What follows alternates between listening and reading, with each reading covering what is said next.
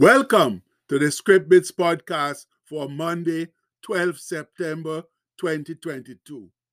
Our bit today is taken from John 3:16, which says, "For God so loved the world that he gave his only begotten son, that whosoever believeth in him should not perish, but have everlasting life." Another Monday, friends, another week of work but we can handle it with kid gloves because we have the Holy Spirit of Christ dwelling within us.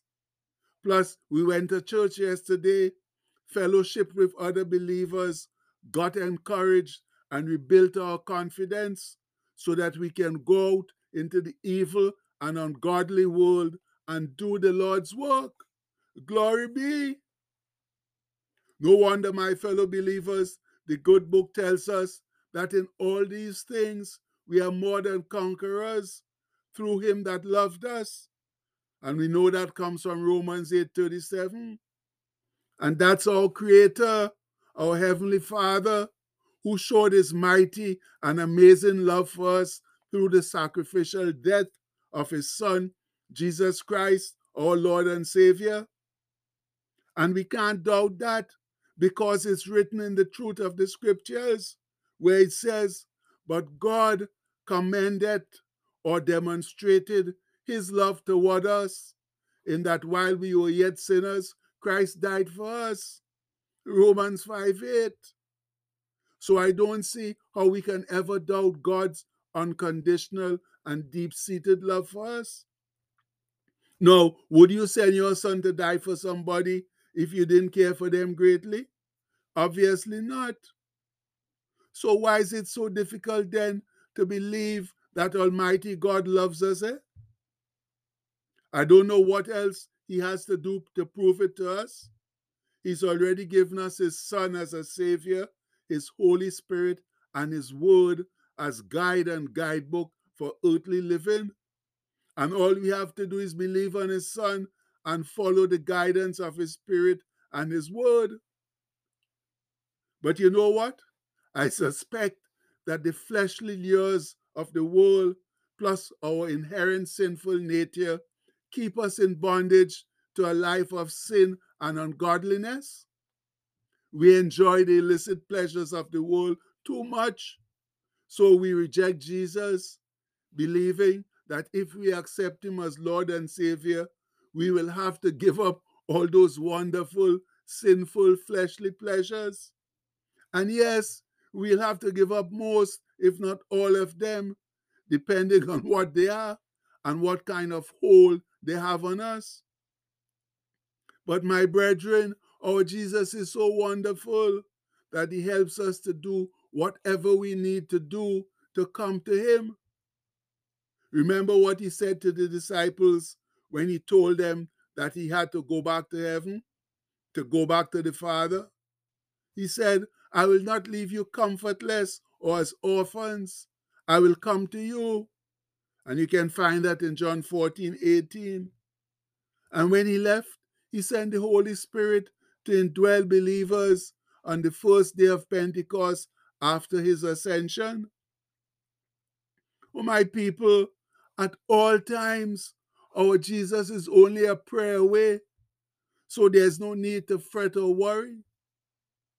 Like Bro Paul told the church at Philippi, be careful or anxious for nothing, but in everything by prayer and supplication with thanksgiving, let your requests be made known unto God, and the peace of God, which passeth all understanding, shall keep or guard your hearts and minds through Christ Jesus. And you can find that in Philippians 4 6 to 7. Yes, friends, our omnipotent, omniscient, and omnipresent God has made provision for all our needs, regardless of our situation. But it must all begin with simply believing.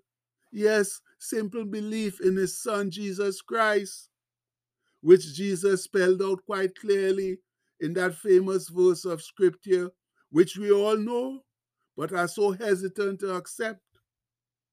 For God so loved the world that he gave his only begotten Son, that whosoever believeth in him should not perish, but have everlasting life. It's straight to the point, friends. And it gets better when you add this other script here where Jesus says that he is the way, the truth, and the light, and the life, and the only avenue to the Father. And that comes from John 14 6. You can't ask for any clearer explanation. But as I said earlier on, we just love the sinful, ungodly things of the world, which makes it difficult for us to come to Christ sincerely and totally. But maybe these thought provoking and also true words of John from his first epistle might just stir us up enough to truly come to faith. John says, Love not the world, neither the things that are in the world. If any man love the world, the love of the Father is not in him. For all that is in the world, that's the lust of the flesh, physical desires, and the lust of the eyes, personal desires, and the pride of life, self interests, is not of the Father, but is of the world. And the world passeth away, and the lust thereof. But he that doeth the will of God abideth forever. And that's taken from 1 John 2 15 to 17. Now, if John's kind and gentle reproach doesn't work for you, let's see if James's rough and tumble, take no prisoners approach will do the work. James says, without mincing words, Ye adulterers and adulteresses, know ye not that the friendship of or with the world is enmity with God? Whosoever therefore will be a friend of the world is the enemy of God. And that comes from James 4 4. And that's cutting it right to the chase, getting right to the heart of the matter, my brethren. And if you are not willing to accept it, then crap or smoke your pipe. You just have to suffer whatever consequences come of your disbelief. But as the good book so wisely advises, let's go to God with prayer and supplication and thanksgiving through our Monday morning battle hymn, pleading for his awesome grace and mercy. So, as one voice, our Father who art in heaven, we, your humble servants, praise your holy name and thank you this Monday morning for life and strong faith in Christ, despite the mass confusion in our world. We desperately need your divine help, Lord, for you are the only one with the power to solve our many problems. Heavenly Father, we admit that we have all sinned and seriously disobeyed your word, but we know that you are merciful forgiving, and gracious God who has faithfully promised to hear and answer our prayers when we humble ourselves, pray, and sincerely seek your face. That's why we come to you now with sincere repentance in our hearts, pleading with you to give us wise guidance and direction to alleviate our problems. And Father, we pray that you will ease the pain of the many who are suffering from negative situations. Please show them your awesome grace and mercy and keep your promise that you will hear our prayer, forgive us, and heal our land if we turn from our evil ways. And please show this evil world that you are indeed Jehovah Rapha, the God who heals. We pray this in the holy and blessed name of your Son, our Lord and Savior, Jesus Christ.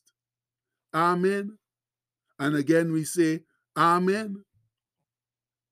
And friends, if we truly desire to see God's grace and mercy, then we have to believe and apply ourselves accordingly.